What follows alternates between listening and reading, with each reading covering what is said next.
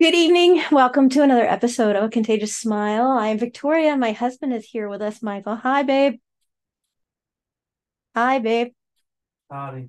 Oh, he just is so full of light and love right now. Um, we are still in the Domestic Violence Awareness Month. However, I wanted to take a moment. It's the last day. No, it's not. It's tomorrow.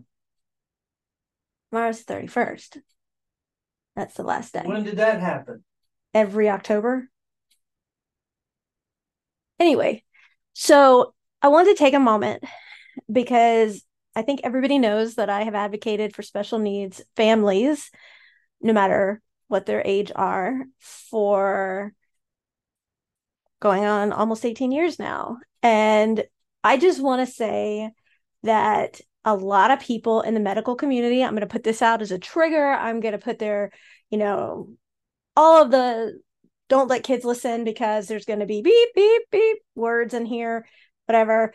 I'm just going to say and i think a lot of moms in this community are going to say oh my god yes our healthcare system is screwed the hell up. Period exclamation point big font highlighted bold italics whatever else you want to add to it. Because when you're trying to get a child or a teenager or someone you love in need of medical assistance, regardless of what it is, and you can't get them into a facility that can render aid to them because you don't have the qualifying insurance or you have to get a, a waiver done or you have to be pre-authorized. That to me i'm sorry kids go out of the room for a minute is utter bullshit. It is. It is not okay that people want to line their wallets more than help the hearts of others. My husband and I have been doing the boarding and breeding of these beautiful golden retrievers and funding it out of our own pocket. We have sacrificed so much to make sure that we're able to do this. How many little baby doggies have we given away total now altogether? It's like five or 6 mm-hmm. if not a little more, maybe seven that we've given away and it's cost us but we haven't said anything. We want to pay it forward and help others while trying to advocate for an individual. I reached out and was trying to expeditiously get a young lady into a facility so desperately needed. And no matter where i started to turn to try to expedite this process the first question was Does the family have insurance? What insurance do they have? Oh, well, they meet all the criteria, but we don't accept that. But on the other side of the country, they might, but we don't. And then you go to the next facility and it's the same thing. And you tell them, you've got to render aid to this individual. We've got to get them in the forefront. And it's no, we have not the proper insurance coverage, whatever their answer is and then it just goes down from there. Well, this past week, last week, I had to take Faith back to the emergency room. And I'll tell you what, it is, I don't even know, babe, what you want to say about the hospital. I used to be the biggest cheerleader for the hospital that we have worked so carefully and so closely with all these years. And it has gone to hell in a handbasket because when we were admitted last month, we had issues because doctors don't speak to one another, even when they're rounding. Uh, they don't put their notes in in a timely manner. It took us over 24 hours to even get blood uh, labs back with the results, and we're inpatient. Um, nobody knows whether to to shit or get off the pot at this point. No, they know how to play their damn social media phones Oh, absolutely. Everybody was on social media. Uh, my husband even went out and said, My daughter is bleeding from the head. And they were like, Whose patient is it? Whose patient is it? And instead of being like, Okay, and jumping up to, to come in, they were all, Oh, let's find out who our nurse is. And they're all on there talking about the whatever and social media, social media on their phones, not doing their jobs.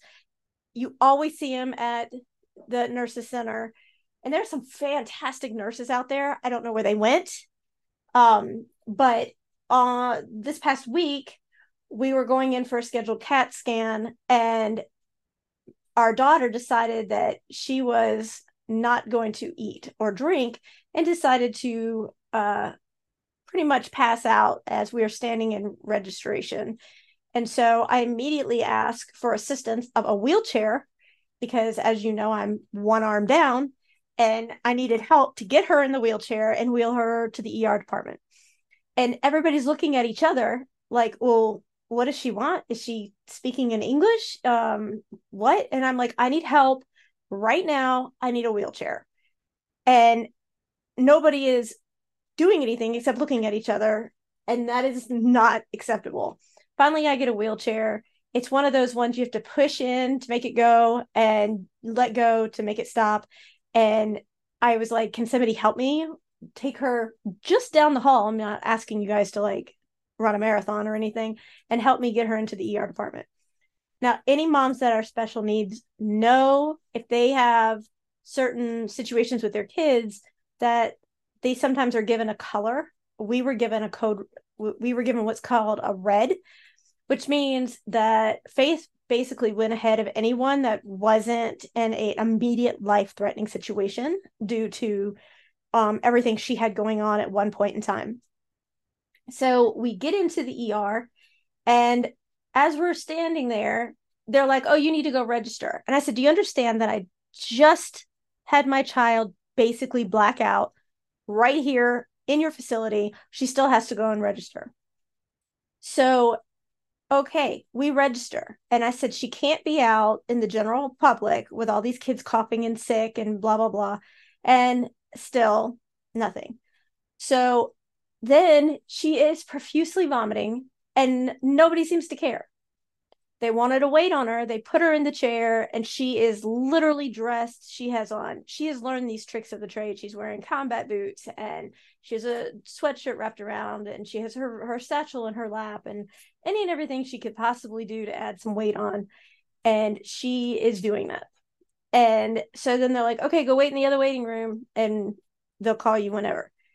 So the other ladies that were in there, their moms with the kids, are like, I've been here for six hours. One said seven hours.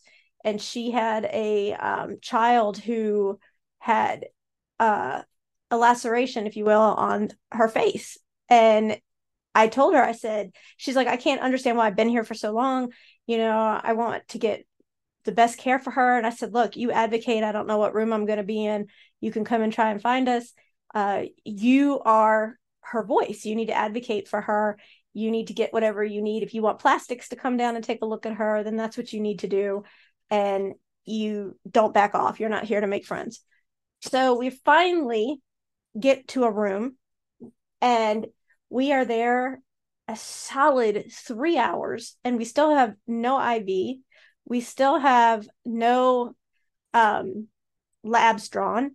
And our daughter is sick. She's extremely dehydrated and they aren't doing anything. Well, the first thing that they did do was they brought in all sorts of stuff uh, the lab tubes for the blood draw, uh, a bunch of needles, and put him right beside her, basically, and left the, the left the room, and left him for a good fifteen minutes or so. Well, I had asked for the IV team because they knew her the best and they could get a line in, especially being dehydrated. You know, it's going to be a little harder to get an IV started. And she's already a hard uh, stick anyway. So after waiting yet almost another hour, and we're at hour four, we still have nothing. So the nurse comes in and I said, Are you even able to put in a line?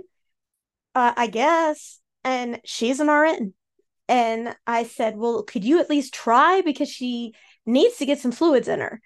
And she's like, Let me go up and check the board. Let me go change the board. Yeah, that's what I meant. I got to change the board and I'll be back. I'm like, So you're leaving to go change the board and then you're going to come back. So she comes back and she looks at me and says, Hey, do you think I need a 22 or a 24 for her? And I said, let's do a 24. Oh, I don't have those. Let me go get them. So then she goes and gets those and comes back. She's like, oh, I forgot the flushes. I'll be right back. Are you kidding me? Snoopy could do this. So finally she comes back in she puts the eye the the needle in and tries so whatever you want to call it to get an IV started. She doesn't get any kind of flashback and she's fishing profusely under Faith's skin. So Faith is in pain and and this is not going well. So I said, you know what, we're we're done. Like you're not even hitting a vein, just we're done.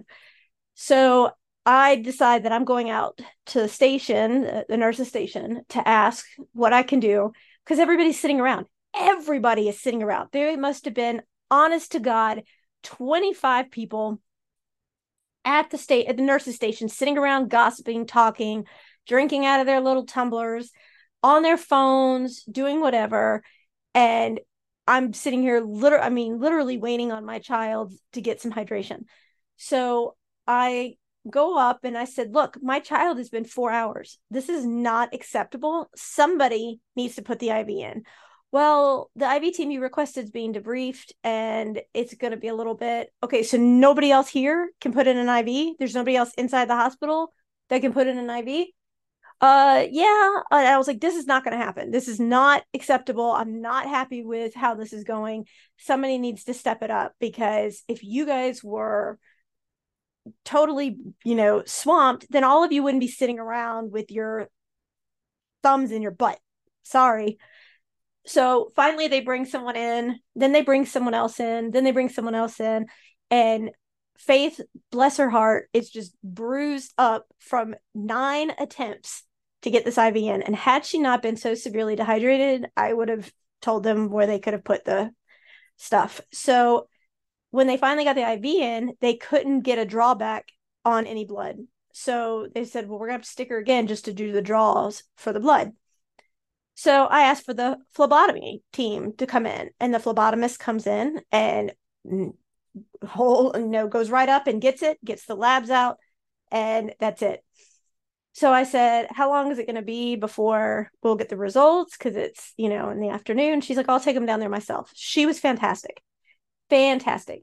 So then they they decide, okay, we're going to start the labs. Well, my daughter's stomach is hurting, and she asks for Motrin. The nurse says we don't do IV Motrin. We don't do any kind of thing similar to Motrin through the IV, which is a bunch of horse crap. So they do Toradol, which is kind of the same thing, and it's non narcotic. And so they bring someone in from the pharmacy, she has a pharmacy tag on, and try to hand her pills. And I said to them, I said, I'm going to do this as nice as I can. Did you read her chart? And she was like, No. Well, it says on there she can't swallow a pill. Oh. And that's all she said. So she walks out. And then somebody else comes back in and says, Why can't she do the pill? And I said, well, we have an oral aversion. She has a small airway. She's never swallowed pills. They always either compound them or I used to put it in the feeding tube or she does it liquid. And they said, well, this medication doesn't come in liquid. Or sorry, this medication doesn't come in an IV option. And I said, Toradol does come in an IV option. So then they come back finally with it. They do an exam before when she would be dehydrated they would give her two bags open wide. They'd run it wide open, and it took about an hour to run it. And she would be good to go. They would do Zofran intravenously, and she'd be hydrated. We'd be great. We'd be back to where we need to be. So they tell me today, oh, they told us back then, sorry, they told us then, well, we're only going to run one bag over an hour, and that's it. And we'll give her Zofran and that's it because we do it based on weight and so we're not going to do any more than that i am beside myself at the lack of professionalism i did tell them i said this is why all the good surgeons and doctors have left or are leaving um, nobody communicates with each other everybody's up there more concerned with social media than they are of the well-being of the kids and this just goes to show that our medical system has gone to hell in a handbasket, literally. I have so many families that literally are so frustrated because they want the proper care for their kid and they can't get it. I mean, my husband is is pretty new to this side of the medical stuff. And am, am I wrong with what I'm saying, babe? Of course not. You're never wrong. I'm so glad I got that recorded. but I mean, is it not frustrating from a father's point of view? It's, extremely frustrating. Because it's like they don't care. It, I mean, it's and it's not lining their own wallets. I mean, they're you know, it, it, and it's not. What about taking care of the kids? Who cares? It's not their wallet that's going to be lined about the insurance. I mean, the people came in to register us prior to ever seeing a doctor. And now, like, if you go to a restaurant, you know, oh, I babe, now, like when you go to a restaurant and they text you, your table is ready. Now they text you and say the doctor's running about 35 minutes behind before they can enter into your room. You may now complete your registration online. My daughter is in an ER bed. Screw your online registration. Bring me in the person that I know will at least be prompt, and that would be the person getting the insurance information. And they they're like, oh, here's another text message, blah blah blah blah blah. Are we going out for dinner or are we trying to make our children better? That's the question I have to say. And if nobody wants to get up in arms with this situation, I sure as shit will, because it is unacceptable that our loved ones, our little boys and girls, our kids are having to endure this.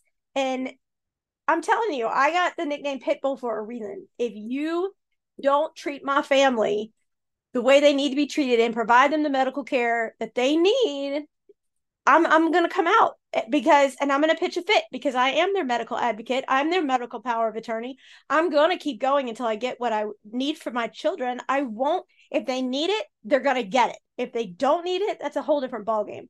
We're not in there asking for playoff tickets. We're not in there asking for, you know, Super Bowl seats, We're in there asking to rehydrate our child or give us the results of lab work that clearly states on the door it takes hmm. about an hour to receive the results, and 24 hours later, we're still waiting. This is not acceptable healthcare in the United States. I know other countries have better healthcare than us, and this is just freaking ridiculous. And I know I'm ranting and I'm on a rampage, but I know everyone who's a parent and in that community of special needs has been exactly where I am, and they don't have anyone to vent to and to let loose of the frustration that comes with it. Well, you do, and I'm here. And if you have questions, concerns, or need help getting stuff done, just like getting your IEP done, you know, there are so many laws that are on the parent side that people don't know about like accountability, they have to show you the attendance records. These momos, they don't show you the attendance records most of the time. They just say, "Oh yeah, your kid's been getting these services. Really? Well, show me work product." And then they have, "Uh, which way did they go, George?" They have no idea what they're going to do because they don't think that you as a special needs parent have the knowledge of what is available and they don't expect you to hold them to the fire about it and that's why I do what I do is because these kids need vocalization and even though we have a majority of the parents that are very strongly vocal for their kids they don't know what else is out there that they have the right to and again that's where I come in so I'm just saying our healthcare system sucks period you know I am grateful for the fact that there are some things but when you have to say, my child is in need of medical attention, and they say, we understand, but who's in your wallet? That's the basics of this whole thing. That's what this should be called. Who's in your wallet? What insurance is in your wallet? Because if we don't get paid, we don't let you in. So who's in your wallet? What's that credit card that goes, what's in your wallet? Right in the Capital One or something like that? Well, who's in your wallet? Because whoever your insurance carrier is better be, you know, like the elite insurance or, you know, you're not getting the care that you desperately deserve and need for your children. What are they going to do next when you go into labor? Ah, ah, keep your legs closed. What's coming up? Wait, wait, who are you insured with? Oh, we don't carry them. You're going to have to keep your legs closed and keep the contractions going and go, you know, across the country because they might take your insurance, but we don't. However, if you want to self pay at $2,100 a day or $1,800 a day, you know, and we're not these Hollywood moguls that have all this unlimited amount of funds, then what do you plan on doing? Oh, you we can make payments, but we have to make payment arrangements prior to performing any services that you may need. Are you kidding me right now? I think that the majority of these people need proctology exams because their head is in their ass. I'm sorry. I know I'm using a lot of profanity. My beautiful soulmate is shaking his head and smiling right now. Why are you shaking your head and smiling right now like that? Because you're not sorry. Well, I facetiously stated I was sorry. But I mean, if these people, if it was them, if it was them who needed this, you best believe that when they're not doing each other in the on-call rooms, that they would be getting the medical treatment that they need. You know, this isn't where you get McDreamy, McSteamy, and all that other stuff. This is our kids, our kids.